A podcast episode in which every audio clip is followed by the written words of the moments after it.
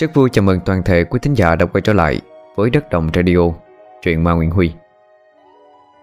Buổi tối ngày hôm nay, trong lịch phát sóng truyện ngắn đêm khuya, chúng ta cùng sẽ nghe một tác phẩm có tựa đề Ma Lon, trò chơi cấm kỵ, được sáng tác bởi một nhóm tác giả V.A.T. Group. Thì trong nhóm tác giả này có một người mà quý thính giả đã biết trong thời gian trước, đó là Đạt Học Canh, đã từng đem đến cho kênh chúng ta những tập truyện ngắn rất là hay. Bây giờ thì mời tất cả quý thính giả cùng bước vào câu chuyện của ngày hôm nay, Ma Lon, trò chơi cấm kỵ. Xin mời quý thính giả cùng lắng nghe.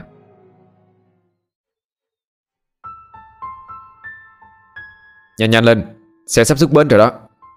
Anh nào tình nguyện quan quý, vé số 10, ghé em bên này nghe. Tiếng ông phụ xe trè trè phát ra qua cái loa nhỏ cầm trên tay, vang cả một khu. Từ đằng sau, đoàn người đông nườm nượp đổ về chiếc xe 16 chỗ. Ai nấy cũng lỉnh kịch đồ đạc.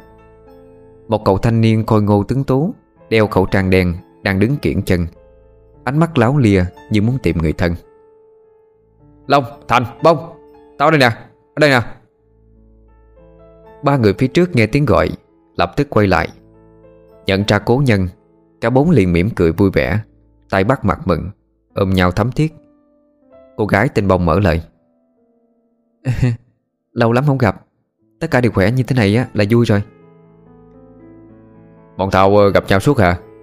Chỉ có dược sĩ, thủ khoa đại học y mới bận rộn quá khó gặp thôi. Người tên Long ngồi bên cạnh mở lời chăm chọc, làm cả ba bạn còn lại cũng phải bật cười theo. Đám bạn này chơi thân với nhau từ bé, đến tận bây giờ vẫn giữ liên lạc với nhau, dù mỗi người đã có cuộc sống riêng. Thành làm bếp trưởng trong một nhà hàng, Long làm kiến trúc sư, Bông thì là bác sĩ trong một bệnh viện tuyến đầu trung ương. Người cuối cùng là Quý, là một thầy phong thủy. Chiếc xe chạy chậm chậm lăn bánh tiến về phía con đường đất gồ ghề sỏi đá. Ngồi trong xe, cả bốn cũng bắt đầu thả hồn theo những suy nghĩ riêng. Người thì quay sang ngắm cảnh vật bên ngoài ô cửa kính, người lại quay sang ôn chuyện xưa cũ. Đột nhiên, Thành chợt nói với cả ba. Nhanh thật ha, đã 10 năm kể từ ngày cái chuyện đó xảy ra rồi đó. Đúng ngày mai là tròn 10 năm. Long nhẹ nhàng hồi tưởng. Nghĩ lại ngày đó chúng ta thật là may mắn khi không bị dướng quá sâu vào mọi chuyện. Nhưng mà nghĩ lại tao thấy buồn cười nhiều hơn là sợ. Chứng tỏ chúng ta đều đã lớn hơn rất nhiều đó. Cả bốn đều bật cười trước câu nói bông đùa của Quý và Long. Họ ngồi tám chuyện thêm một lúc.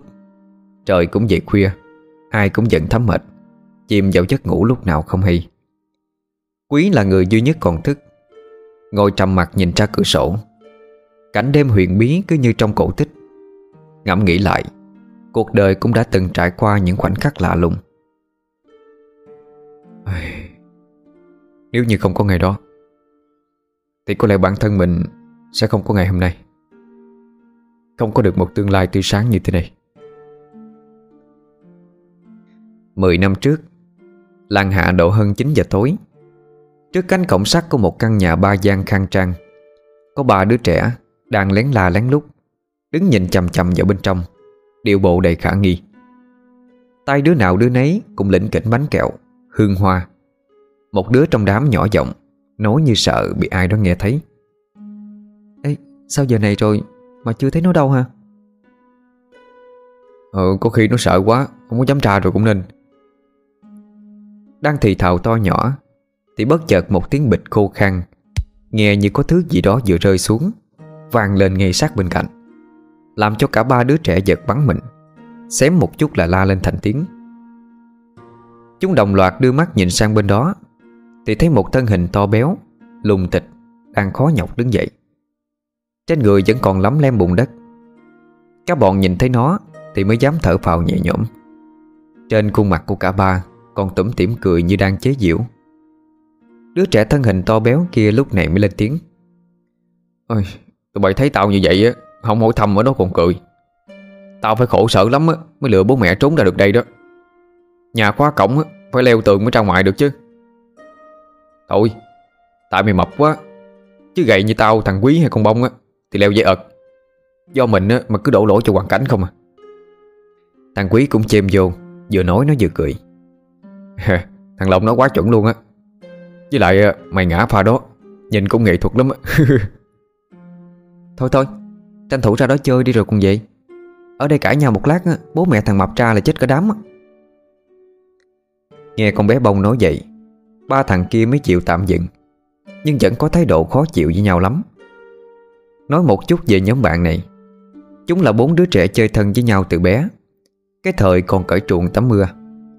Nhóm có Quý, Long, Thành và Bông, nổi tiếng là những đứa trẻ hiếu động, chuyên đi phá làng phá xóm, có tiếng trong vùng. Đã vậy còn rất ham chơi, nên hôm nào cũng như vậy, cứ vào tầm gần 9 giờ chúng lại hò hẹn nhau trốn bố mẹ ra khu bãi tha ma ở đầu làng mà bài trò nô nghịch.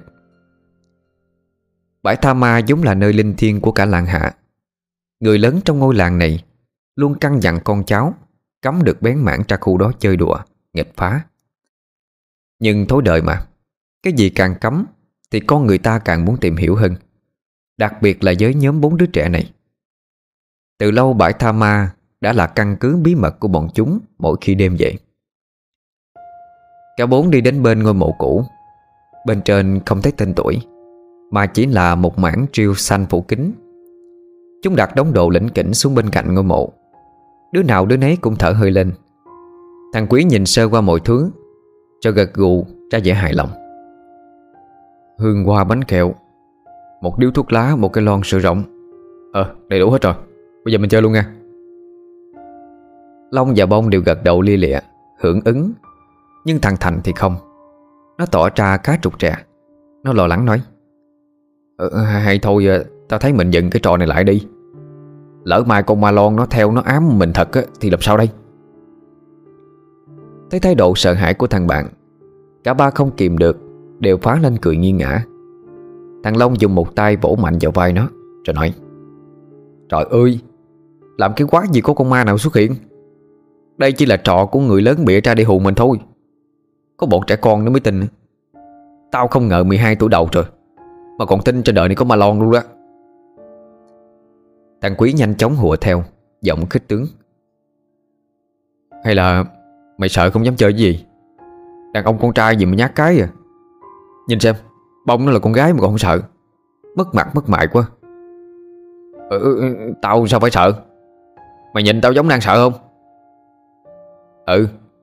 Nếu mà không sợ thì mày chơi thử đi. Cả Quý và Long dường như chỉ chờ như vậy để buông ra những lời thách thức, làm cho thằng Thành bực lắm, nhưng lại chẳng thể làm gì. Được rồi, chơi thì chơi. Tao mà lại sợ mấy cái trò trẻ trâu này sao? Sẽ diện lên tới đỉnh điểm, Thành dù trong lòng đang trung như cây sấy, nhưng vì sợ mất mặt trước con bé Bông, cho nên nó cũng đành dẹp nỗi sợ hãi qua để mà tham gia. Thực chất người đề ra cái ý tưởng này đầu tiên chính là thằng Quý. Chuyện xảy ra vào khoảng 2 hôm trước, khi cả bọn đang ngồi trò chuyện ở chỗ này. Quý đã rủ cả đám chơi thử ma lon. Ban đầu tất cả còn e dè lắm, nhưng sau khi được Quý phổ cập luật chơi rồi trấn an bằng một vài thông tin thì cuối cùng cũng đồng ý tham gia. Vậy là cả đám mới hẹn nhau buổi tối ngày hôm nay, tập trung ở ngoài bãi tha ma đầu làng để chơi thử cái trò ma lon. Khi ấy Thành đã có ý định không muốn tham gia, nhưng vì thấy con Bông đồng ý chơi, nó cũng không nỡ từ chối. Giống vậy thằng Thành đã để ý con bé Bông từ lâu. Nó sợ nếu như từ chối sẽ bị bọn bạn trêu là thỏ đế, mất điểm trước mặt của Bông. Bàn tính xong, cả đám bày biện đồ ra ngoài. Một vài gói bánh, một vài bông hoa đặt xung quanh cái lon trỏng, cắm thêm một cây nhang và một điếu thuốc lá. Thằng Quý lúc này mới lên tiếng: Nè, tao nói lại luật chơi nha.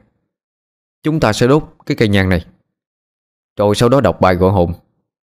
Nếu như mà điếu thuốc có biểu hiện giống như có ai đó hút thì ma lon sẽ hiện linh. Lúc đó bọn mày phải lập tức chạy đi, chạy thật nhanh, đừng có để cho cái lon nó gõ trúng. Và nhớ là không được chạy ra khỏi cái khu vực bãi tha ma này.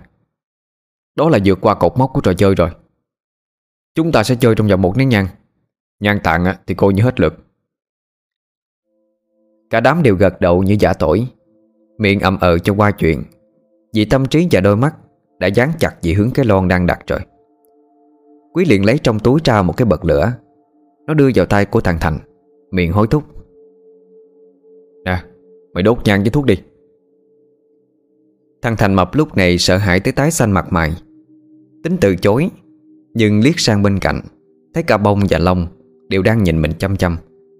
Nó đành phải bấm bụng làm theo, cầm cái bật lửa mà tay cứ rung lên bần bật, mặt cắt không còn giọt máu, mồ hôi lạnh tứa ra như tắm, không dám nhìn vào ngọn lửa đang dần cháy sáng lên kia. Chứ chờ có như vậy thì cả bọn bắt đầu đọc to bài chú gọi hồn. Hồn nào ở chốn non bồng, qua đây hồn cũng vui lòng ghé chơi. Dầu hồn vào khắp mọi nơi, ghé đây đàm đạo chuyện đời trần gian. Cảnh tiên hạt nội mây ngàn, làm cho hồn cũng ngỡ ngàng kém vui. Cảnh tiên xa lạ bùi ngùi, sao bằng cảnh tục hồn vui với người. Đờn ca múa hát vui cười, trà thơm bánh ngọt trái tươi đại hồn. Hồn ơi hãy ghé qua đây, tâm tình trăng gió nước mây với hồn. Gió to sóng cả dập dần, hồn đi lẻ bóng hoàng hôn một mình. Qua đây bè bạn thêm xinh, ghé đây bè bạn kết tình âm dương. Hồn dầu ở mấy đường cách trở, nghe lời cầu xin chớ đắn đo. Mấy lời tâm sự nhỏ to, hồn ai qua đó thấu cho tấm lòng. Hoặc hồn ở bể sông ngọn suối, hoặc hồn chơi bụi chuối cạnh đa, hoặc hồn nương bóng chịu tà, hoặc hồn lẫn quất la đà mây xanh, hoặc hồn ở đầu gành cuối bãi, hoặc hồn dầm mưa dãi gió mãi, hoặc hồn vấn vít với ai, hoặc hồn phiêu lãng lạc loài đâu đâu, hoặc hồn ở dưới hồ sâu, hoặc hồn lơ lửng bên cầu gió đưa, hoặc hồn bị gió mưa dồn dập, hồn lạnh lùng tràn ngập cô đơn. Hồn ghé lại nguồn cơn cạn tỏ, hồn đừng ngại đường xa bóng nhỏ. Hồn cùng ta mở ngõ theo lời, hồn về ẻo lả chơi vơi. Cùng ta tâm sự chuyện đời muôn năm. Cả bọn vừa đọc xong bài chú thì gió bất ngờ nổi lên, cuốn bụi bay mịt mờ, nhang và thuốc vẫn đỏ lửa. Thằng Thành chứng kiến từ đầu tới cuối, hồn vía như lên mây, ngồi sát lại, nắm chặt lấy vai thằng Quý. "Nè, chỉ là một cơn gió thôi mà, có gì đâu mà mày lao vô tao vậy?" Quý một tay đẩy thằng Thành lui ra, miệng vỏ giọng nói: "Ê, cái gì kìa, điếu thuốc." Thành mập đang tính đáp lại thì bỗng dưng nghe tiếng la thất thanh của thằng Long với con Bông. Nhìn sang chỗ cái lon, một cảnh tượng tưởng chừng vô lý đang xảy ra. Điếu thuốc cháy nhanh hơn, cảm giác như có ai đó hút lấy hút để vậy. Các bọn run sợ, ngơ ngác nhìn nhau. Cái lon rung lên liên hồi. "Nè, chạy mau đi, đừng để cái lon bắt được, đừng chạy khỏi bãi tắm ăn nghe." Thằng Quý hét lớn, sau đó vùng chạy về một hướng. Cũng vào cái thời khắc đó, cái lon đang được dựng thẳng đứng trên mặt đất chợt đổ xuống. Cả ba đứa còn lại đã ngầm hiểu, dường như có cái gì đó ứng vào cái lon. Không ai nói với ai câu gì, chỉ biết tháo chạy thôi. Tiếng la hét thất thanh của đám trẻ hòa với tiếng bước chân thình thịch dẫm trên đất, leo cả qua những ngôi mộ đã cũ kỹ, tróc sơn. Những âm thanh long cong vang lên đều đều ở phía sau, chốc lại nghe ở hướng này, chốc lại nghe ở hướng kia, làm cho cả bọn cứ vậy mà vắt giò lên cổ chạy đi. Chạy được một lúc thì lần lượt thằng Quý và Long đã bị cái lon bắt được và gõ trúng. Bọn nó la lên oai oái như heo chọc tiết, vang vọng cả khu bãi Tha Ma. Thằng Thành với bé Bông thì vẫn bình an vô sự. Con bé Bông là con gái nên sức lực với ba đứa còn lại hoàn toàn không thể so được.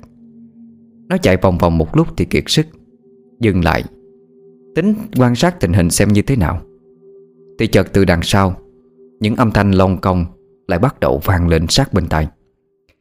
Bông à, mau chạy đi, nó tới đó. Con bé Bông lúc này dù mệt bở hơi tay, bàn chân mỏi nhừ, nhưng vì quá khiếp sợ vẫn cố gắng tiếp tục gắng gượng chạy về phía trước. Cái lon ma ám vẫn không chịu tha cho con bé. Nó càng ngày càng lăn nhanh hơn. Những âm thanh lon con kia tựa như tiếng cười khúc khích của trẻ con nô đùa với nhau vậy. Con bé Bông chạy mãi mà không để ý, vấp vào một ngôi mộ, ngã sóng xoài ra. Bàn chân của nó lúc này vừa mỏi nhừ, vừa đau điếng, không tài nào đứng dậy được. Cái lon đã áp sát, mặc kệ cho tiếng la hét thất thanh, lao vụt tới, gõ mạnh vào mắt cá chân của con bé. Thành ơi, Quý ơi! Con bé vừa sợ vừa đau đến mức khóc thét lên, cố gọi thật to tên hai đứa bạn, nhưng dường như bọn nó đã biến đi đâu mất vậy. Không có một tiếng trả lời nào cả. Con bé quýnh quáng trút trong người ra một mảnh giấy màu vàng, rồi hét lớn: "Dừng lại!" Cái lon bất chợt khựng lại, như e ngại cái thứ gì đó. Trong sự ngỡ ngàng của con bé, cùng lúc một bàn tay khác kéo mạnh vai con bé Bông, rồi thủ thị: "Xin lỗi, tao phải băng qua hai hàng mẫu mới tới được. Chân đau quá không có đi nhanh được. Sưng rồi, hết nhang rồi, không sao đâu." "Hết nhang rồi hả? Tao sợ quá à. Chân mày sưng được kìa, chân tao cũng đau quá à." "Hết một nén nhang rồi, chúng ta an toàn rồi. Giờ về chỗ cũ thôi." Vừa nói, thằng Quý cả nhắc dịu con bé Bông đi, phớt lờ cái lon vẫn đang chiễm chệ ở đó. Hai cái bóng nhỏ nhắn vừa khuất, bỗng nhiên từ bên trong tỏa ra một đốm lửa màu xanh, bay về hướng bãi tha ma. Gió nổi lên lồng lộng, nghe thoang thoảng có tiếng trẻ con cười đùa. Về đến chỗ tập kết, các bọn ai cũng tơi tả. Trong đời chưa bao giờ cảm giác sợ hãi như vậy, dù là khi mẹ cầm trâu đánh vẫn không bằng. Nhìn qua nhìn lại một lượt, đột nhiên thằng Long kêu lên: "Thằng Thành đâu rồi?" Cả ba đứa lúc này mới tá hỏa tâm tình, ngơ ngác nhìn xung quanh. Thằng bạn thân nhút nhát đã đi đâu mất rồi. Giữa cái bãi tha ma rộng lớn này, biết ở đâu mà tìm. Cảm giác sợ hãi vẫn còn, nên ai cũng chùng chân. Tuy nhiên nếu như bỏ về bây giờ thì thật là tàn nhẫn. Tâm trí đang đấu tranh dữ dội, cả đám ý ới gọi nhau, nhưng cũng chẳng thấy ai hồi đáp. Đột nhiên thằng Quý nói: "Có khi nó sợ quá cho nên về không? Chứ hồi nãy tao vô trong tìm con Bông á, có thấy nó đâu. Thằng đó nhát chết vậy mà, nhiều khi nấp ở đâu rồi lặng lặng chạy về nhà cũng nên á." "Lỡ mai có chuyện gì xảy ra với Mập rồi sao?" Con Bông bán tính bán nghi: "Không sao đâu, chắc là nó về nhà thôi." Cả đám nán lại thêm chút nữa, không thấy động tĩnh gì, nên cuối cùng ai về nhà nấy. Hẹn sáng ngày mai sẽ gặp để nói chuyện. Dù gì cũng vừa trải qua một chuyện khiếp hồn, tâm trí chẳng còn đâu mà nghĩ ngợi nữa. Thằng Long mệt mỏi ngồi phịch xuống bậc tìm nhà. Cảm giác sợ hãi vẫn còn âm ỉ. Ai mà nghĩ chuyện ma lon là có thật. Liếc nhìn xuống cái mắt cá vẫn còn sưng mà nó trùng mình. May mà nhang tàn đúng lúc, không thì cũng nguy hiểm. Hồi sức trở lại, cơn buồn ngủ vừa ập tới, nó liền khóa cửa ngõ cẩn thận rồi vào bên trong nằm. Hôm nay bố mẹ của thằng Long đi về quê, nên nó được tự do tự tại tiếp quản căn nhà. Tuy nhiên vừa trải qua cảnh tượng kinh dị lúc nãy, bây giờ lại thiếu hơi người, cứ lo, biết đâu cái lon lăn sang tận đây kiếm nó thì sao. Nhưng mà thằng Quý nói là khi nhang tàn thì cũng kết thúc mọi thứ đi, ma quỷ không thể theo nữa. Nghĩ ngợi hồi lâu, thằng Long cũng chìm vào giấc ngủ lúc nào không hay. Nhà của con bé Bông nằm ở tận phía cuối làng, nên mỗi khi về toàn phải đi một mình. Cái chân cà nhắc đi vào trong sân, con bé cố nhẹ nhàng hết mức để tránh gây kinh động đến ông bà nội. Vì bố mẹ của Bông đi làm ăn xa, vài tháng mới có dịp về nhà một lần, nên từ nhỏ nó đã sống với ông bà nội. Có thể nói ông bà chính là người chăm bẵm con bé từ nhỏ tới nay, hiểu mọi thứ về con bé và cũng là người nó có thể tin tưởng. Ông nội của bé Bông từng nhập ngũ, tham gia chiến trường, nên khi về già cũng được hỗ trợ lương hưu. Cả hai ông bà đều buôn bán nhỏ lẻ ở ngoài chợ, nên việc ăn uống, tiền sinh hoạt và cả tiền học của bé Bông đều được lo cho rất đầy đủ. Ông nội của con bé có thể nói là người học rộng hiểu sâu. Hầu như hỏi cái gì ông cũng biết, từ chuyện kiến thức đến các vấn đề xã hội. Ngoài ra ông còn biết rất nhiều về tâm linh, cụ thể là bắt ma, trừ tà, y như mấy ông pháp sư trong phim tạo vậy.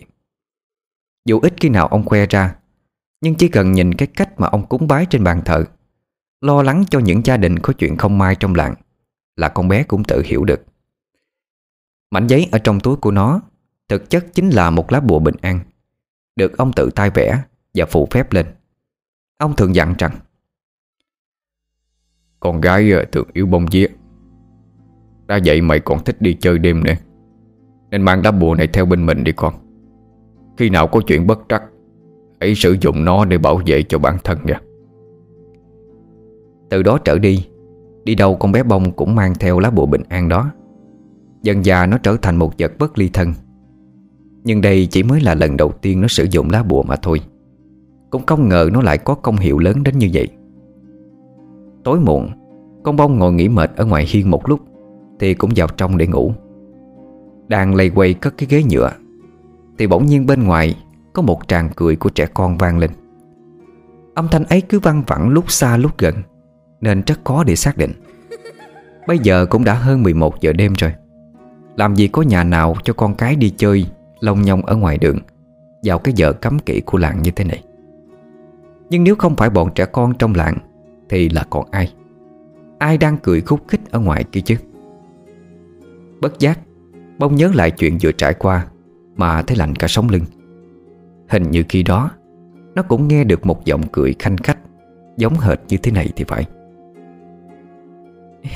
"Bông ơi, ra mở cửa bông ơi, đi chơi thôi bông."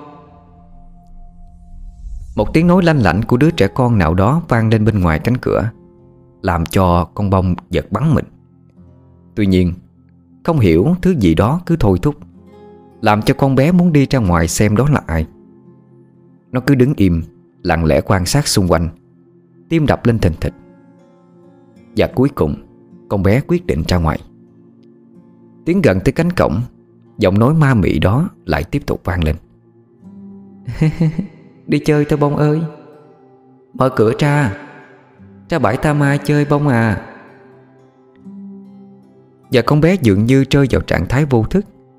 Bàn tay như bị ai đó điều khiển, đặt lên then cài. Một tiếng cạch nhẹ nhàng vang lên, sau đó là một tràng âm thanh ken két của sắt thép cũ kỹ.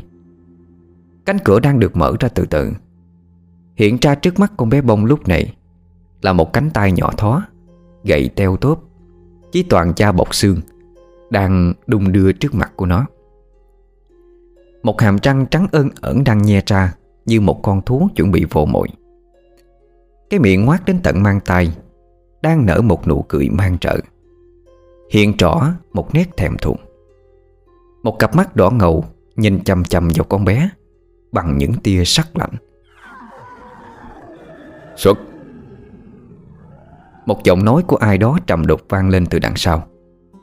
Con bé chỉ kịp nhìn thấy trước mắt chớp lên một tia sáng xanh kỳ dị. Sau đó cả người như bị một thế lực vô hình nhấc bổng lên. Con bé cố gắng giãy giụa, miệng liên tục la hét, nhưng bàn tay kia chẳng khác gì một cái gọng kiệm, càng lúc càng ghì chặt hơn. Con bé vùng vẫy trong cơn bất lực trước khi hoàn toàn ngất lịm đi. Thằng Long chợt cựa quậy, kéo lấy tấm chăn đang phủ ngang bụng. Đang ngon giấc thì bỗng nhiên nghe loáng thoáng có tiếng gọi ở dưới nhà. "Long à, mở cửa cho mẹ nhanh lên, Long!" Thằng Long giật mình dậy, mau chóng vơ lấy chùm chìa khóa nhà.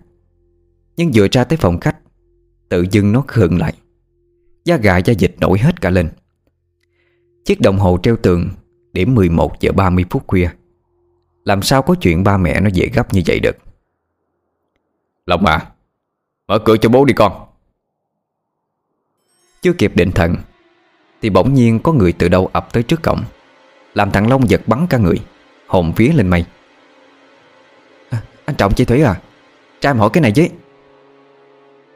Định thần nhìn lại mới nhận ra là cô Bích, mẹ của thằng Thành. Thế vậy thằng Long nhanh chóng ra ngoài, quên bén đi hai tiếng gọi bí ẩn lúc nãy.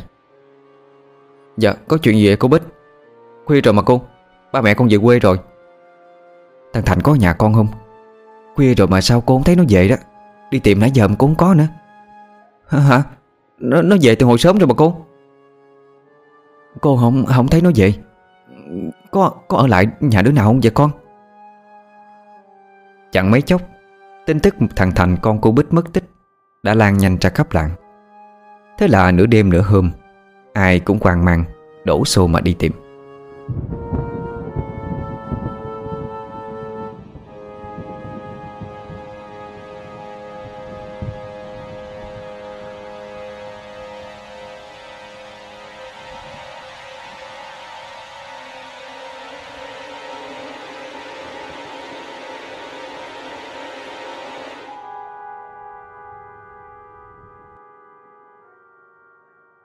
Một tiếng đồng hồ đã trôi qua.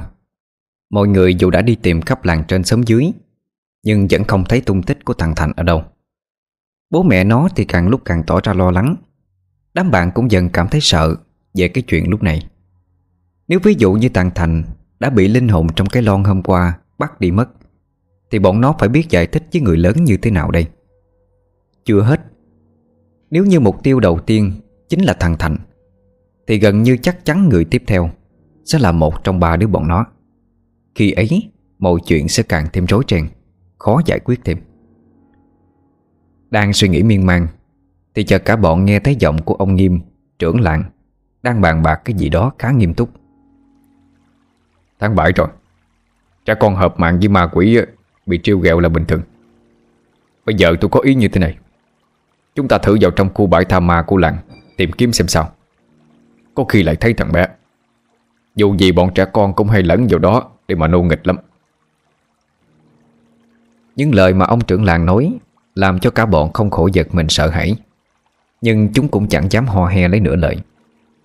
Đoàn người xì xào bàn tán một vài phút, cuối cùng cũng chịu đồng ý đi vào trong khu bãi tha ma để tìm thằng Thành.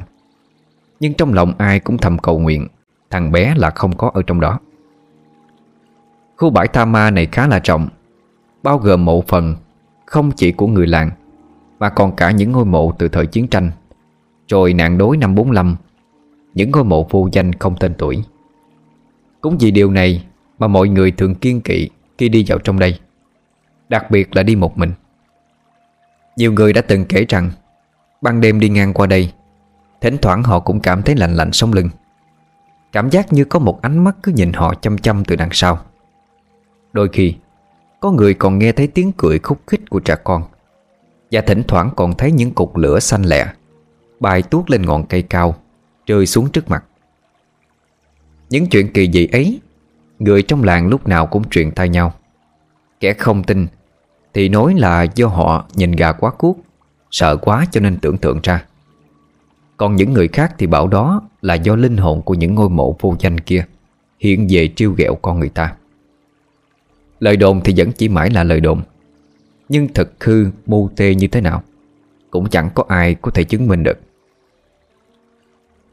Đám trẻ con không dám đi sâu vào bên trong như người lớn, nên chỉ tìm ở mấy ngôi mộ trì ngoại. Nhưng đã gần nửa giờ trôi qua mà thông tin về thằng Thành vẫn cứ bặt vô âm tín. Mọi người cũng đã dần cảm thấy chán nản. Một vài lão niên trong làng đã nghĩ ra mấy cái mẹo tâm linh, bảo nhà thằng Thành làm thử. Đang trong lúc tất cả đều đã mất hết đi hy vọng, thì bất chợt có một giọng nói kêu lên thất thanh từ sâu bên trong bãi tha ma. Trời ơi, có ai không? Cứu với! Tất cả một phen giật bắn mình trước tiếng hét thất thanh đó. Họ không ai bảo ai, một mạch chạy về hướng có người hét lên. Trong lòng ai cũng thầm cầu nguyện cho không có chuyện gì xảy ra. Những người đầu tiên chạy tới chỗ đó cũng không thể kiềm chế được những tiếng thét thất thanh chất chứa đầy nỗi sợ hãi. Trước mắt họ lúc này chính là thằng Thành. Nó đang nằm gục đầu trên một tấm bia mộ, cả người bị những cành cây dại che phủ. Kinh hãi hơn nữa, khi mọi người thử bỏ những cành cây dại đó ra thì họ phát hiện ra mồm miệng, chân tay, khắp người của thằng bé toàn là đất. Mùi tanh ngái ngái của sình, của bùn và cái mùi hôi thối thoang thoảng ở đâu đó cứ phảng phất trong không khí, làm cho ai cũng cảm thấy rùng mình muốn nôn mửa. Mẹ của thằng Thành thì khóc tới ngất liệm đi khi chứng kiến cảnh tượng kinh hoàng đó. Bố nó không thể giấu được sự sợ hãi. Đoàn người thi nhau xì xào bàn tán về chuyện này. Kẻ thì bảo cho hồn ma làm, người thì nói do nó mệt quá nên ngất xỉu. Đám bạn thì thật sự hoang mang khi chứng kiến giây phút người ta đem thằng Thành ra khỏi ngôi mộ, đặc biệt là thằng Long.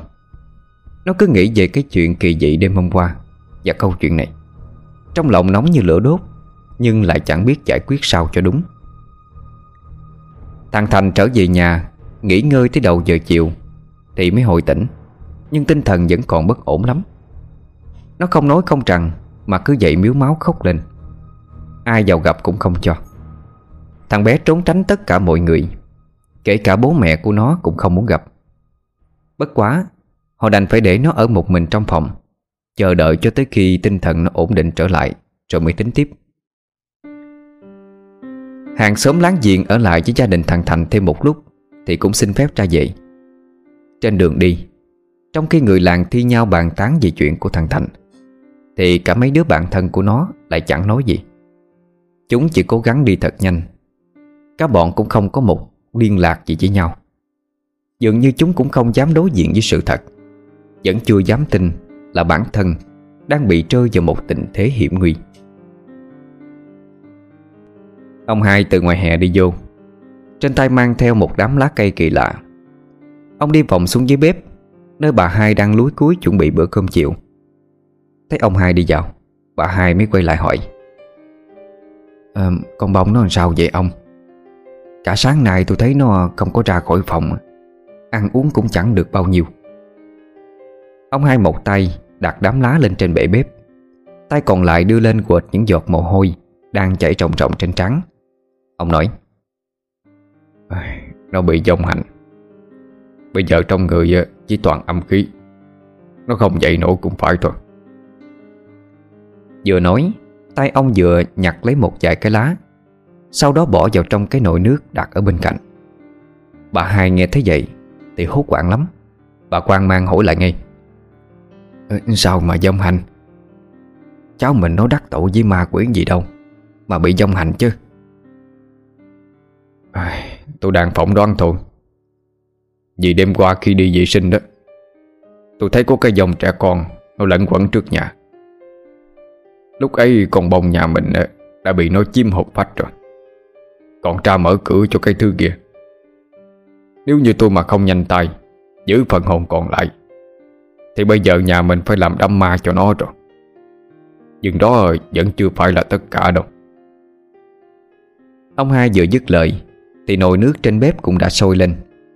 Những cái lá cây kỳ lạ được ông thả vô bây giờ lại tỏa ra cái mùi thơm ngào ngạt, như mùi thảo mộc vậy. Hít vào vô cùng dễ chịu. Bà Hai như hiểu ý, bưng cái chén đến gạn lấy một chút nước, xong rồi khuấy cho nó đều lên, đem đi lên nhà trên.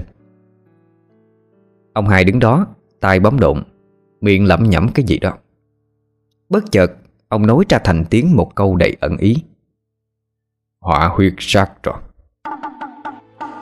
Ông vừa đi vòng lên nhà trên thì đã nghe thấy tiếng đổ vỡ. Vội chạy tới bên giường, đã thấy chén nước mà bà Hai đem lên giờ đã vỡ ra làm đôi. Mảnh thủy tinh văng ra tung tóe khắp sàn nhà. Trên giường bây giờ đang là con bé Bông, tóc tai rủ rượi, hai mắt long lên sòng sọc, mồm miệng đang nhiễu nhão nước dãi ra. Con bé nhìn thẳng vào hai ông bà bằng ánh mắt đầy thù hằn, như muốn ăn tươi nuốt sống vậy. Tôi mới đem chén nước lên, chưa kịp cho nó uống thì nó đã lao vô xô tôi ngã rồi. Bà Hai lo lắng chạy lại nói với chồng: Mày có biết đây là nhà của ai hay không mà dám làm loạn ở đây hả? Khôn hồn thì trả hồn phách lại cho con bé đi, còn ngoan cố đó thì đừng trách tại sao tao nặng tay hơn. Ông Hai đanh giọng quát lớn: Chỉ là một lão già gần đất xa trời mà muốn hù dọa ta sao? Bọn nó phạm luật thì phải chịu hậu quả thôi. Dứt lời, con bé bất chợt chồm về phía ông Hai. Nó hướng thẳng cánh tay về phía cổ của ông, chực chờ bóp mạnh xuống. Ông Hai lùi về phía bàn thờ tổ, Một tay rút từ trong túi ra một lá bùa. Ông nhúng lá bùa vào trong một chén nước trên bàn thờ, sau đó bước lên. Không do dự ném thẳng lá bùa vào người con quỷ kia. Lá bùa như được nung với lửa đỏ, vừa chạm tới lập tức con quỷ kêu tré lên thất thanh. Nó quằn quại lăn qua lăn lại, như thể cơ thể đang bị thiêu đốt vậy. Lão già, cho lão sẽ phải hối hận về chuyện ngày hôm nay. Ta sẽ cho tất cả chúng nó sống không bằng chết, rồi tất cả sẽ phải làm vật thế thân cho bọn ta. Hãy cứ chờ đó. Dứt lời, con quỷ chợt phóng ra bên ngoài, sau đó biến mất như chưa từng xuất hiện. Bà Hai lúc này khuôn mặt mới tỏ ra vô cùng lo lắng. Bà vội hỏi ông: Nó là cái gì vậy ông? Sao ban ngày ban mặt mà lại xuất hiện đường đường chính chính vậy? Thằng cụ hồn rồi. Đã vậy làng này còn nằm trên cái địa mạch xấu, hợp với âm khí của đám dòng hồng, nên bọn chúng hiện ra rõ như thế này là điều dễ hiểu thôi. Ông Hai vừa nói vừa đặt con bé bông nằm trở lại lên giường, ân cần phủ tấm chăn đắp ngang bụng cho nó. Sao ông không giết quách cái thứ cô hồn gia quỷ đó đi? Để nó ở trong làng này thì nguy hiểm cho cả làng quá. Tôi muốn làm sáng tỏ cái vụ này. Bà không thấy sao? Linh hồn này thực tâm không hẳn là có ý xấu, nên tôi muốn chờ thêm một chút nữa. Lúc này con bé bông đã dần hồi tỉnh. Nghe những lời hai ông bà đang nói, con bé không hiểu gì, nhưng trong lòng cảm thấy bồn chồn lo lắng lắm. Thấy cháu gái đã tỉnh, ông Hai vội quay lại, một tay đặt lên trán của nó. Ông thầm giọng nói: Vẫn còn chút âm khí đó. Bàn tay ông chợt ấn mạnh xuống trán con bé, kéo mạnh ra. Từ trong tay của ông chợt hiện ra một mảng màu đen bám chặt lấy. Thứ khí đen kia vừa kéo ra khỏi cơ thể con bé bông thì đã ngay lập tức tan biến đi, chỉ để lại một lớp bụi bám trên bàn tay của ông Hai. Con uống nước đi, cho có gì muốn nói thì kể cho ông nghe. Có dấu nữa cũng chỉ làm cho mọi chuyện càng thêm nguy hiểm thôi. Bà Hai đưa vào tay cháu một chén nước, ra hiệu cho nó uống. Mùi thơm của thảo mộc làm cho tâm lý con bé bông trở nên thoải mái. Nó vội uống cạn đi. Cảm giác dễ chịu lan truyền khắp cơ thể. Con bé từ từ mở lời, kể lại toàn bộ câu chuyện cho hai ông bạn nghe.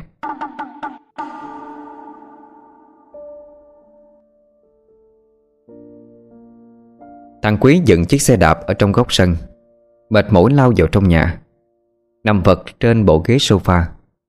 Nó cứ miên man suy nghĩ mãi về chuyện của thằng Thành mà không sao hiểu được. Tại sao đêm hôm qua nó lại bị con ma lon bắt và đem đi giấu, trong khi những đứa còn lại thì bình an vô sự? Chưa kể tới chuyện cái hình ảnh kinh dị khi tất cả phát hiện ra thằng Thành đang nằm trên ngôi mộ cũ kỹ, mồm miệng đầy đất cát. Nó vẫn cứ ám ảnh thằng Quý suốt từ sáng tới giờ. Nó lo sợ người tiếp theo sẽ chính là nó. Nó lo sợ rồi mọi chuyện sẽ giống như trong mấy bộ phim kinh dị, tất cả rồi sẽ lần lượt bị linh hồn ma lon giết chết, không chữa một ai. Âm thanh lon con kỳ lạ chợt vang lên, làm cho thằng Quý đang suy nghĩ phải dừng lại. Âm thanh đó vang vọng từ bên ngoài hè, nghe giống như một thứ gì đó bằng kim loại rơi xuống đất. Thứ âm thanh đó cứ văng vẳng vọng lại, lúc xa lúc gần, làm cho thằng Quý dù không muốn chú ý cũng không được. Sự tò mò khiến cho nó nghĩ tới việc ra bên ngoài kiểm tra xem thứ âm thanh đó rốt cuộc là tiếng động kỳ lạ gì đây. Xỏ đôi dép lạo, thằng Quý cố lắng tai cảm nhận, chân thì đi theo thứ âm thanh đó. Chính xác là nó phát ra ở bên ngoài sân, nơi chuyên để trồng cây cảnh và nuôi cá. Âm thanh đó nghe càng lúc càng gần hơn, nhịp chân của thằng Quý cũng theo vậy mà được đẩy nhanh hơn. Nhưng cũng thật kỳ lạ, tại sao ngày hôm nay cảm giác như đường từ trong phòng khách ra tới ngoài sân nó lại cách xa nhau tới như vậy? Đi mãi mà vẫn chưa đến cửa ra vô. Đợi một lúc lâu, khi Quý bắt đầu cảm thấy chân đã mỏi nhừ đi. Nó mới tới được cánh cửa. Nó thận trọng kéo then cài, đẩy nhẹ cánh cửa cho nó mở ra. Dưới ánh sáng lờ mờ nhá nhem của buổi chiều choạng vạng, thằng Quý đã nhìn thấy một thứ mà nó không muốn gặp lại. Đó là cái lon trống. Một cái lon trống đang lăn chậm chậm trên những bậc thềm tiến về phía nó. Cái lon này chẳng phải là thứ mà bọn nó đã sử dụng để chơi cái trò chơi ma lon kia hay sao? Nhưng không lý nào bây giờ nó lại có mặt ở đây. Rõ ràng là đêm qua cái lon đã bị bỏ lại ở khu bãi tha ma. Không thể nào có chuyện nó tự lăn về đây được. Chạy đi, chạy đi. Đột nhiên một giọng nói nghe lanh lảnh như giọng trẻ con vang lên, làm cho thằng Quý đã hoảng, nay càng thêm hoảng. Nó đưa mắt nhìn xuống cái lon. Thứ càng lúc càng tiến lại gần chỗ nó hơn, mà trong lòng không khỏi hoang mang. Những ký ức về buổi đêm hôm qua cứ dậy ùa về như một thước phim. Cái lon trống thì vẫn cứ như vậy, tiến thẳng tới chỗ của thằng Quý đang đứng, mà không có một chút do dự nào. Cho đến khi khoảng cách đã ở rất gần thì thằng Quý mới bừng tỉnh. Nó luống cuống nhấc chân lên toan bỏ chạy, nhưng đã quá muộn rồi. Cơ thể của Quý như bị đông cứng, không tài nào di chuyển được. Mặc dù bản thân của nó vẫn nhận ra tình hình, nhưng không thể chạy đi. Thằng Quý cố hết sức bình sinh, hét lên một tiếng thật to. Nhưng ngay cả tới cái miệng của nó bây giờ cũng như bị ai kiểm soát, âm thanh không tài nào lọt ra được bên ngoài. Thằng bé cứ đứng đơ ra như vậy, hoàn toàn bất lực, chờ đợi cái chết đến với mình. Bắt được mi rồi. Một bàn tay từ dưới đất chợt thò lên, chụp lấy phần cổ chân của thằng Quý. Lạnh, một cảm giác lạnh đến tê tái, lạnh đến thấu xương, ngấm vào trong từng thớ thịt, từng khối cơ. Trong tình thế cấp bách ấy, thứ duy nhất mà Quý có thể cảm nhận được chính là thứ cảm giác lạnh buốt. Quý thấy trước mặt mình chỉ còn bao phủ một màu đen. Cái lon trống kia lúc này như biến thành một đứa trẻ con, nhỏ thó, đỏ hòn hỏn. Sợi dây rốn của nó vẫn còn lủng lẳng, đung đưa trong gió. Nó ngoác cái miệng với hàm răng lởm chởm sắc nhọn, thè cái lưỡi đỏ lợm liếm liếm về phía thằng Quý. Đi thôi, tới lúc phải rời khỏi đây rồi. Bàn tay đang nắm chặt chân thằng Quý nhanh chóng kéo nó tiến sâu vào trong bóng tối. Mặc cho thằng Quý lúc này đang phản ứng dữ dội, tiếng hét thất thanh hòa cùng với tiếng cười khanh khách của đứa trẻ ma quái cứ vậy mà vọng đi vọng lại như một bản họa âm chết chóc. Lon cà lon con, ai chơi ma lon đêm hè tháng 7. Lon cà lon con, lon cà lon con. Một cái tát như trời giáng đập thẳng xuống mặt, làm cho thằng Quý bừng tỉnh dậy. Nó vùng ngồi lên, ánh mắt láo lia nhìn ra xung quanh, nhưng rồi lại thở phào nhẹ nhõm. Hóa ra mọi thứ chỉ là giấc mơ. Có lẽ do nó suy nghĩ nhiều quá nên mới nằm mộng như vậy. Đưa tay lên má trái, xoa xoa mấy cái cho bớt đau. Thằng Quý tính nói gì đó nhưng đã bị mẹ của nó ngăn lại. Thức chờ điện tử cho dữ vô, rồi ngủ ngoài cửa như vậy sao? Mẹ về thấy mày còn la hét nói mớ đó. Sắp vô năm học rồi, điều chỉnh lại ngay cái tác phong đi. Những lời mẹ nói ra làm cho thằng Quý thêm thở phào nhẹ nhõm. Tất cả rốt cuộc chỉ là một giấc mơ mà thôi. Có lẽ do nó suy nghĩ quá nhiều, bị ám ảnh, cho nên mới thấy mọi chuyện diễn ra y như thật. Còn chuyện ngủ ở ngoài này thì chắc do ở đây mát mẻ, nằm thiêu thiêu một lúc nên nó chợp mắt lúc nào không hay thôi. Có lẽ là như vậy. Thằng Quý cố tự trấn an bản thân, dù cho xung quanh chuyện này vẫn còn rất nhiều điều khó hiểu. Tại sao cổ chân của nó lại thấy mỏi và đau tới như vậy? Tại sao cái cảm giác lạnh buốt ấy vẫn còn lưu lại trong cơ thể? Và cả cái giọng nói trẻ con ma quái, cái bài vè trong giấc mơ kia nữa. Tất cả chúng vẫn hiện lên rõ mồn một trong đầu của nó, như thể đây chẳng phải là một giấc mơ. lon cà lon con. Ai chơi ma lon đêm hè tháng 7, lon cà lon con. Ăn xong bữa cơm tối, Quý mệt mỏi trở về phòng nghỉ sớm. Mỗi lần thì vào giờ này nó sẽ ra bên ngoài tụ tập với đám bọn thằng Long, thằng Thành. Nhưng sau ngần ấy những chuyện xảy ra, bây giờ Quý cũng chẳng còn hứng thú chơi bời gì nữa. Ngồi xem tivi tới gần 10 giờ tối nó mới chịu tắt đèn đi ngủ. Nhưng nằm lăn qua lăn lại một lúc lâu, nó vẫn không sao chợp mắt được. Có lẽ chiều nay đã ngủ rồi, cho nên bây giờ nó không buồn ngủ nữa. Quý cứ nằm lật qua lại như ráng cá, suy nghĩ bâng quơ về những chuyện đã và sẽ xảy ra. Chắc chắn là con ma lon sẽ không dễ dàng buông tha cho nó và những đứa còn lại như vậy. Nhưng bọn nó lại chẳng thể làm gì hơn ngoài im lặng chờ đợi. Nếu nói ra cho người lớn biết, không khéo mọi chuyện sẽ còn tệ hơn rất nhiều. Mà không nói ra thì cũng chẳng khá khẩm hơn là bao. Có tiếng động vang lên từ bên dưới nhà. Tiếng động khá nhỏ thôi, nhưng vì trời đêm khuya thanh vắng nên Quý có thể nghe rõ được. Giờ này áng chừng cũng đã ngoài 11 giờ đêm. Cả nhà của nó chắc chắn đều đã đi ngủ rồi. Vậy thì ai ở bên dưới kia vậy? Lòng tự nhủ, nhưng rồi Quý lắc đầu, vờ như không nghe thấy. Nó cũng chẳng muốn khám phá cái sự thật kia, vì nhỡ đâu cái thứ ở dưới lại chẳng sạch sẽ thì nguy. Nhưng mà cái âm thanh lon con đó mỗi lúc lại nghe rõ mồn một hơn, làm cho thằng Quý càng thêm tò mò. Những tiếng lon con như thể có thứ gì đó đang tiến lên trên này, nghe mỗi lúc một gần hơn. Chợt suy nghĩ về trò chơi ma lon hiện ra làm cho Quý vô thức trùng mình lên mấy cái. Nhưng vì sợ, nó cũng cố gắng gạt phăng cái suy nghĩ đó đi. Tiếng lon con lúc này áng chừng đã đi hết dãy cầu thang, chuẩn bị tiến về phòng của nó rồi. Thằng Quý theo phản xạ kéo tấm chăn phủ lên người, nhưng vẫn chừa ra một cái lỗ nhỏ để nghe ngóng tình hình ở bên ngoài.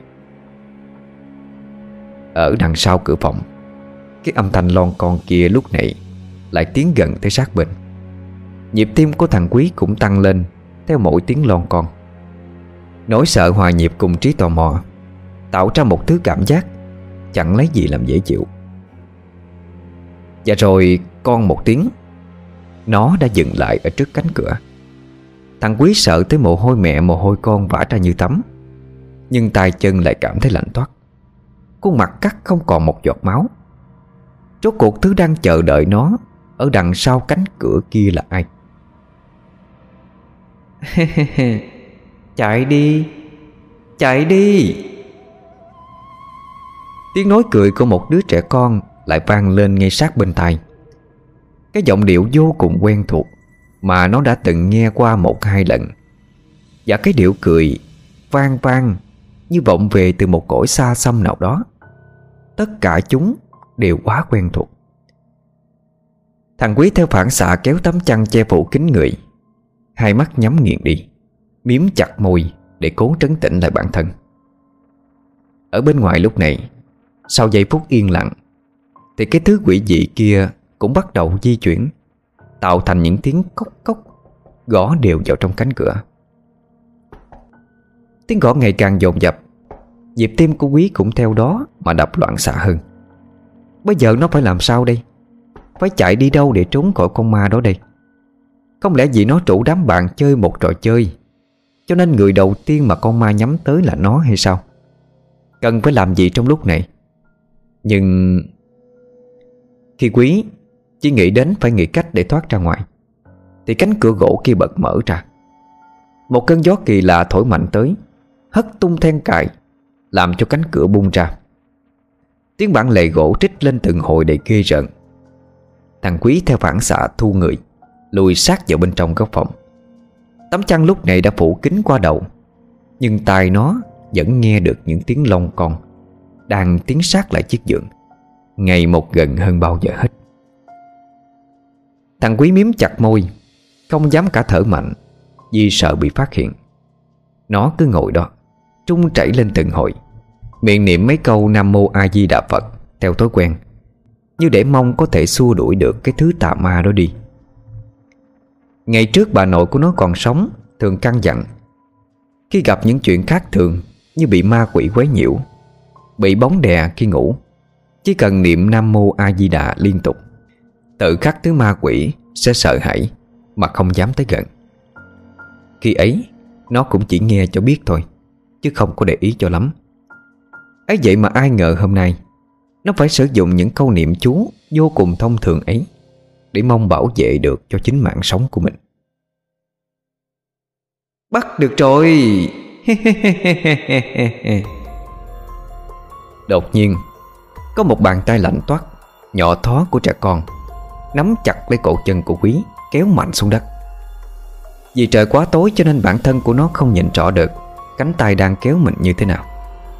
Nó chỉ cảm nhận được một hơi lạnh thấu xương đang lan tỏa trên từng thớ thịt, và mùi hôi phảng phất của bùn đất, cùng mơ hồ nhìn thấy hình ảnh của một đốm lửa ma trời nhỏ thó như hình một đứa trẻ con đang bay lạ lạ trên mặt đất. Cảm giác này giống hệt lúc chiều nay, cái lúc mà nó bị con ma kéo đi trong giấc mơ. Cũng là hơi lạnh ấy, bàn tay ấy, giọng nói ấy, mọi thứ hoàn toàn không có mấy khác biệt. Mày sẽ là người đầu tiên, rồi sẽ tới bọn nó. Tất cả bọn mày đều sẽ chết hết, không chừa một ai. Giọng nói ma quái kia lại cất lên. Lần này thì nó đã ở sát bên tai của thằng Quý. Đôi bàn tay kia càng lúc càng kéo nó đi nhanh. Dù cho nó cố gắng chống trả, nó dùng chân đạp loạn xạ, tay cào cấu ra tứ phía, mà miệng cố gắng gào thét thật to. Nhưng tất cả những nỗ lực ấy đều vô vọng. Quý bắt đầu nhận ra quang cảnh trước mắt đang dần thay đổi. Nó thấy bản thân đang bị kéo dần vào trong bóng tối, một thứ bóng tối sâu thẳm, trải dài vô tận. Nó nghe thấy bên tai là những tiếng lon con quen thuộc, tiếng trẻ con vui cười khúc khích. Nó thấy những người bạn thân của nó đang dần biến mất, chìm vào trong cái thứ bóng tối quỷ dị kia. Không, mau thả tôi ra, không! Trong cái giây phút cận kề sinh tử ấy, chợt có một bàn tay ấm áp từ một cõi xa xăm nào đó nắm lấy cơ thể của Quý mà kéo ngược trở lại. Quý cảm thấy toàn thân đau đớn, như thể có hàng ngàn mũi kim đang đục khoét khắp da thịt.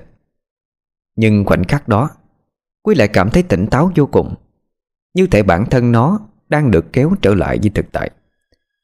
Sau giây phút cận kề cái chết, Quý cảm nhận được hơi ấm từ đôi bàn tay kia vẫn đang tỏa ra, sưởi ấm lấy cơ thể lạnh lẽo của nó, và một cảm giác như có ai đó đang hiện diện ngay bên cạnh.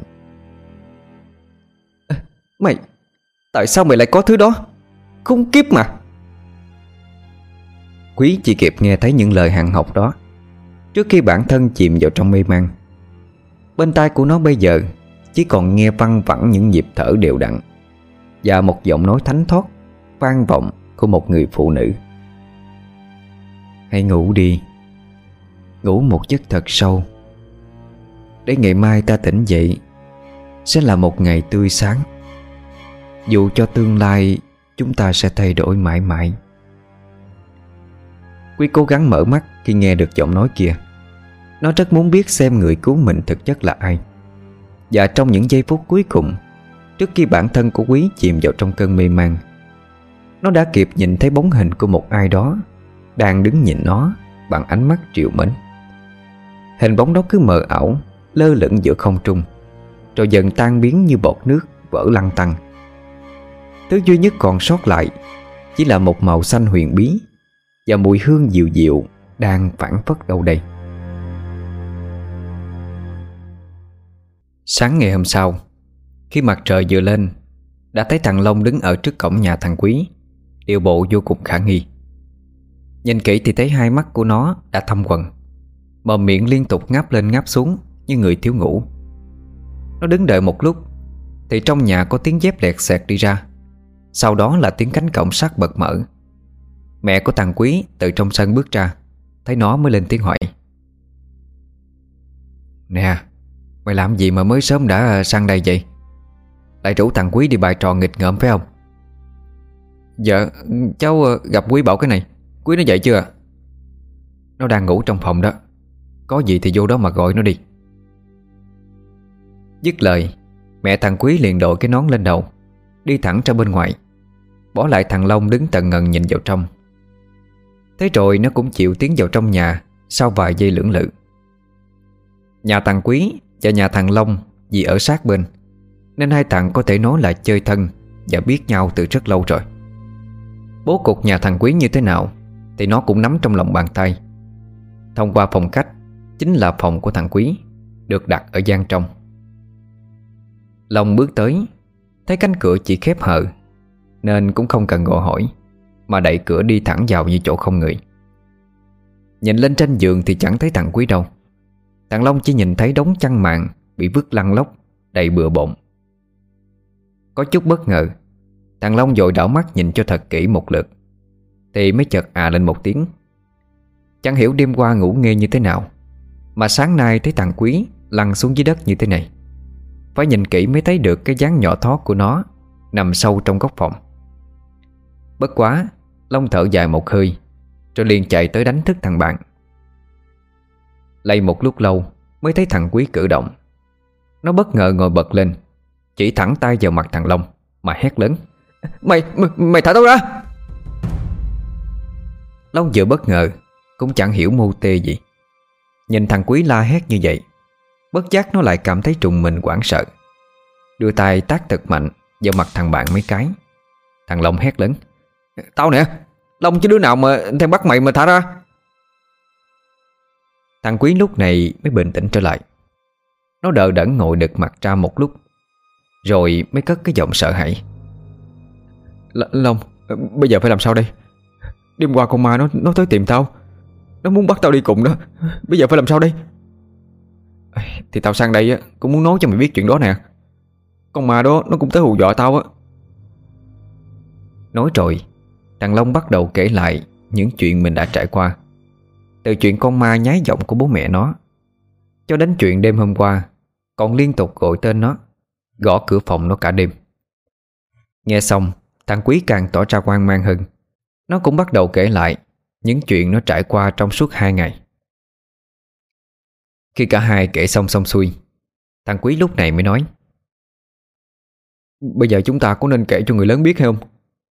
Chứ tao sợ nếu như để lâu hơn sẽ có chuyện không lành.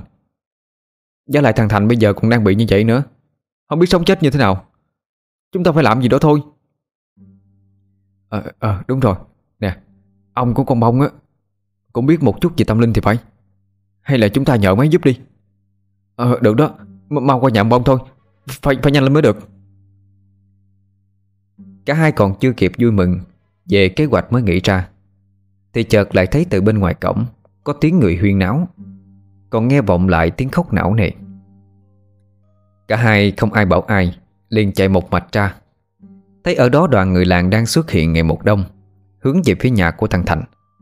Hiểu ra vấn đề, cả hai liền nhập vào đoàn người, chạy về bên đó. Khi họ vừa sang tới nơi thì đã thấy ông Nghiêm trưởng làng đang đứng bên trong nhà.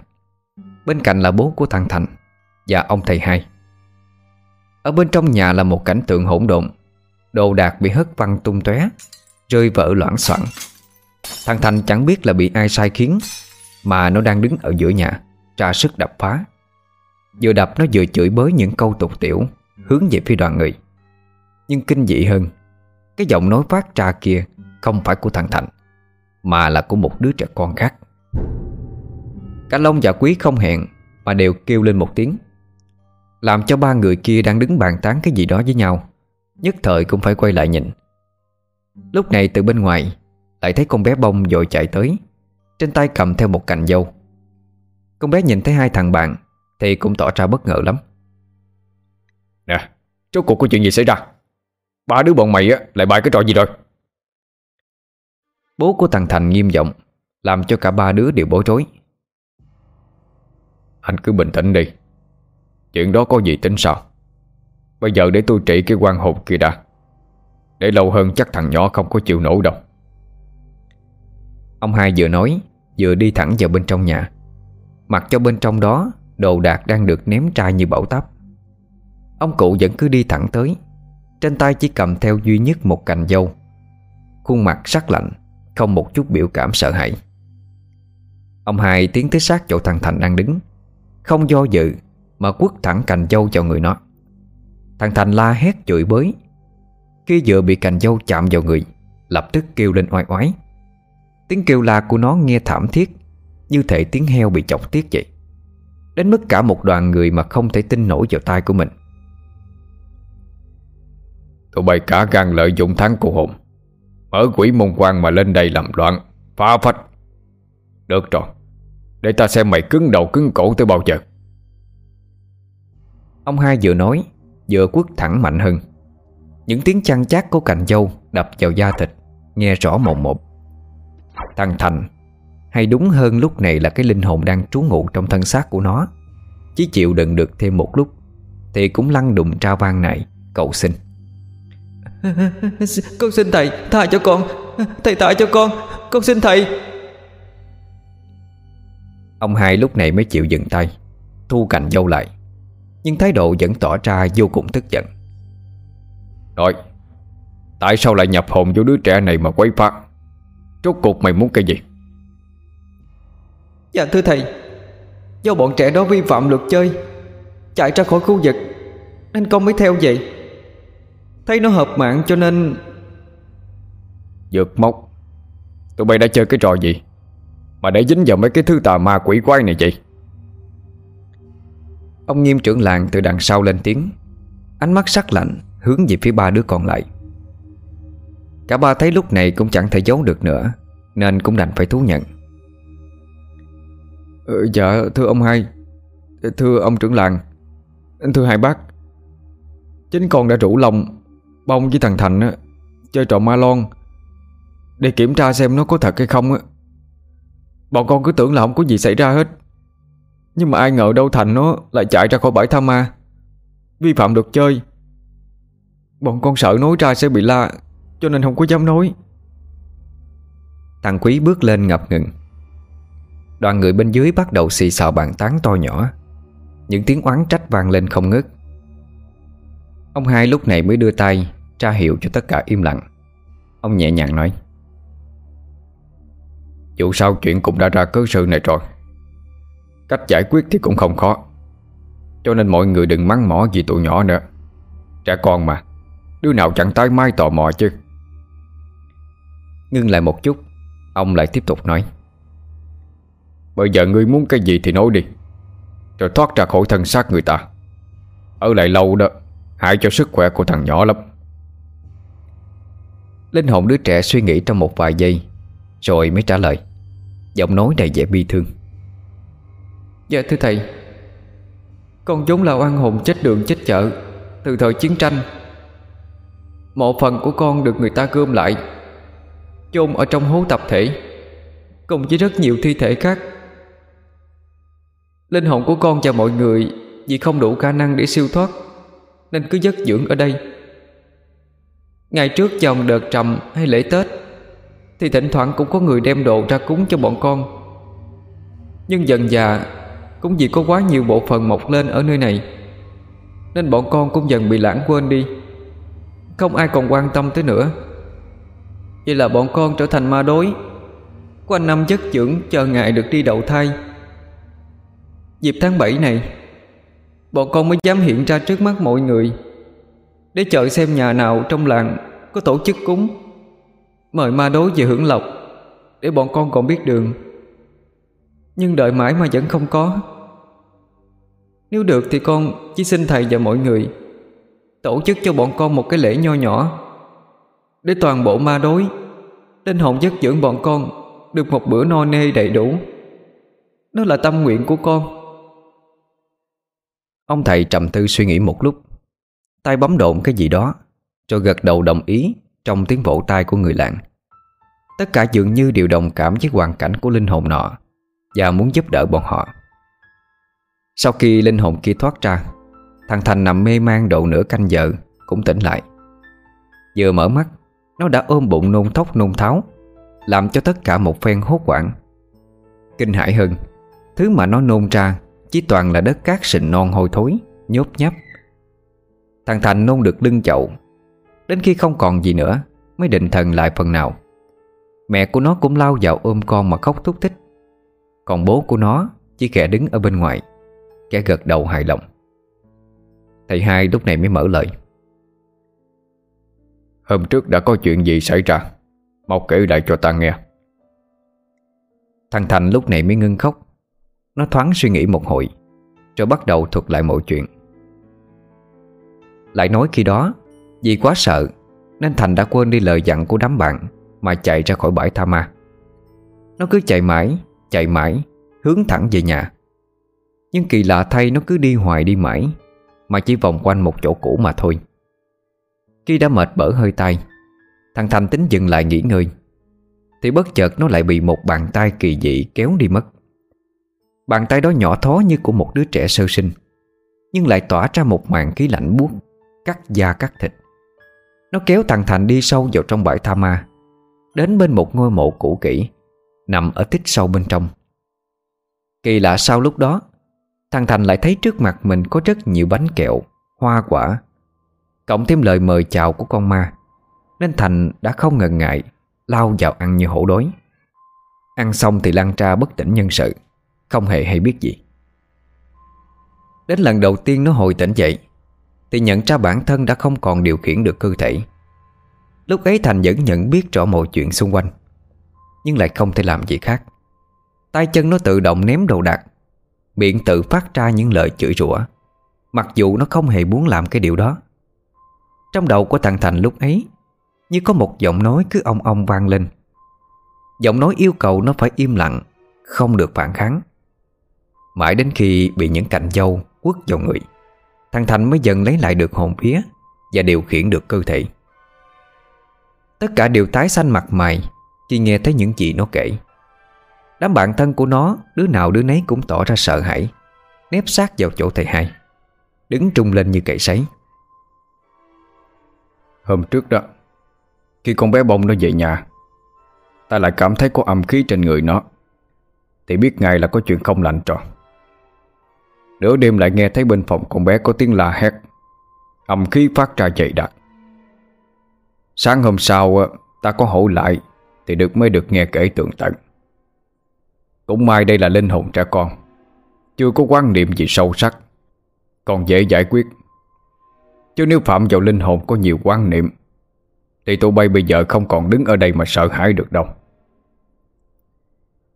Cả đám nghe vậy chỉ vân vân dạ dạ, không ai dám nói gì thêm. Ông Nghiêm trưởng làng lúc này mới nói với mọi người bằng giọng hòa nhã hơn. Thưa bà con, bây giờ cũng đã là tháng cô hồn rồi, mở cửa quỷ môn quan rồi. Làng ta lại nằm trên long mạch thuần âm, nhiều linh hồn chất dưỡng. Nạn nhân cái chuyện bọn trẻ nó vừa gây ra, cộng với yêu cầu của linh hồn kia, tôi đề nghị làng ta tổ chức một buổi lễ cúng ở bên ngoài bãi tha ma để mời tất cả những ma đối, dông hồn khuất mày khuất mặt về hưởng lộc. Có ai có ý kiến gì hay không? Tất cả mọi người đều tán thành với những gì ông Nghiêm nói. Vậy là cả làng quyết định ngay chiều nay sẽ tiến hành tổ chức lễ cúng ở bên ngoài bãi tha ma, một lễ cúng lớn chưa từng có. Mọi người trở về lục tục chuẩn bị, chỉ còn lại đám trẻ và thầy Hai đang ngồi ở đó. Thấy tất cả đã rời đi, thầy Hai lúc này mới lấy ra một cái lá cây có màu lục. Ông đem một vài lá hòa với nước ấm, xong lại đưa cho thằng Thành kêu nó uống. Thằng bé lúc đầu cũng sợ lắm, nhưng vì tin tưởng thầy Hai nên cũng làm một hơi hết sạch. Có lẽ thuốc đắng cho nên khuôn mặt của nó hơi nhăn lại một chút, sau đó cũng trở lại với trạng thái như bình thường. À, ta vừa cho con uống thuốc để giải bớt phần nào âm khí còn tích tụ trong người. Tạm thời trong thời gian này không được đi ra ngoài ban đêm, cũng hạn chế ở những chỗ tối tăm và ở một mình, vì hồn vía mới chuộc lại nên vẫn còn yếu. Với lại bây giờ đang là tháng cô hồn, đi linh tinh ma quỷ nó thấy hợp mạng nó bắt thì không có cứu được nữa đâu. Rồi thầy Hai cũng từ biệt mọi người, ra về để chuẩn bị cho lễ cúng vào buổi chiều. Đám bạn thân của thằng Thành ở lại tâm sự, rồi xin lỗi nó một lúc thì ai cũng về nhà nấy. Cuối giờ chiều hôm đó, Khi nắng đã bớt cắt đi, mọi người tất bật tay xách nách mang đi ra ngoài bãi tha ma. Họ trải một tấm chiếu trên nền đất cho bài biện đồ cúng ra đó. Người ngồi trên tấm chiếu là thầy hai, một tay cầm chuông, một tay cầm mỏ, cứ dậy trung lên tận hội. Những bài kinh vang lên giữa không gian im lặng như tờ, vô cùng trang nghiêm. Tất cả đều thành tâm lẩm nhẩm theo nhịp kinh của thầy.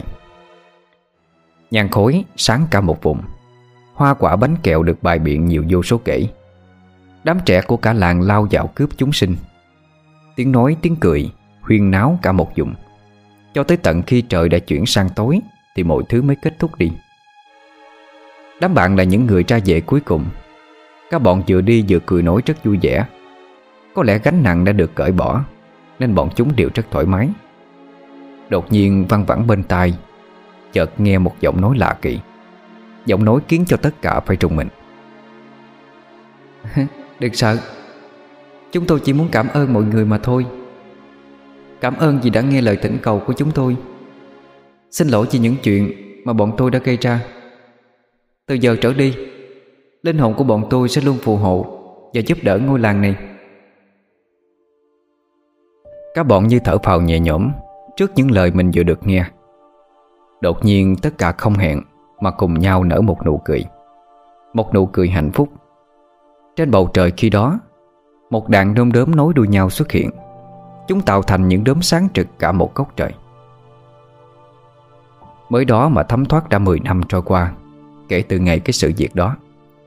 Đám trẻ con năm xưa giờ đã trưởng thành, mỗi người lựa chọn một lối đi riêng.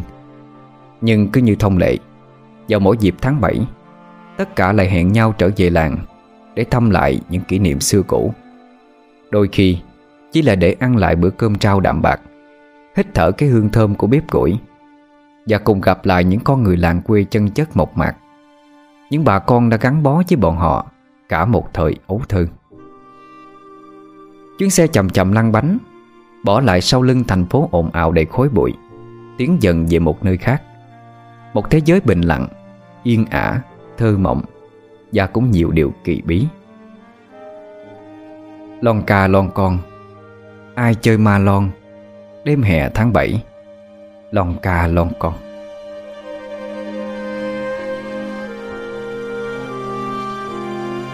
Tất cả mọi người vừa nghe xong truyện ngắn Ma Lon, trò chơi cấm kỵ của nhóm tác giả V.A.T. Xin chào tạm biệt, chúc quý thính giả một đêm ngon giấc.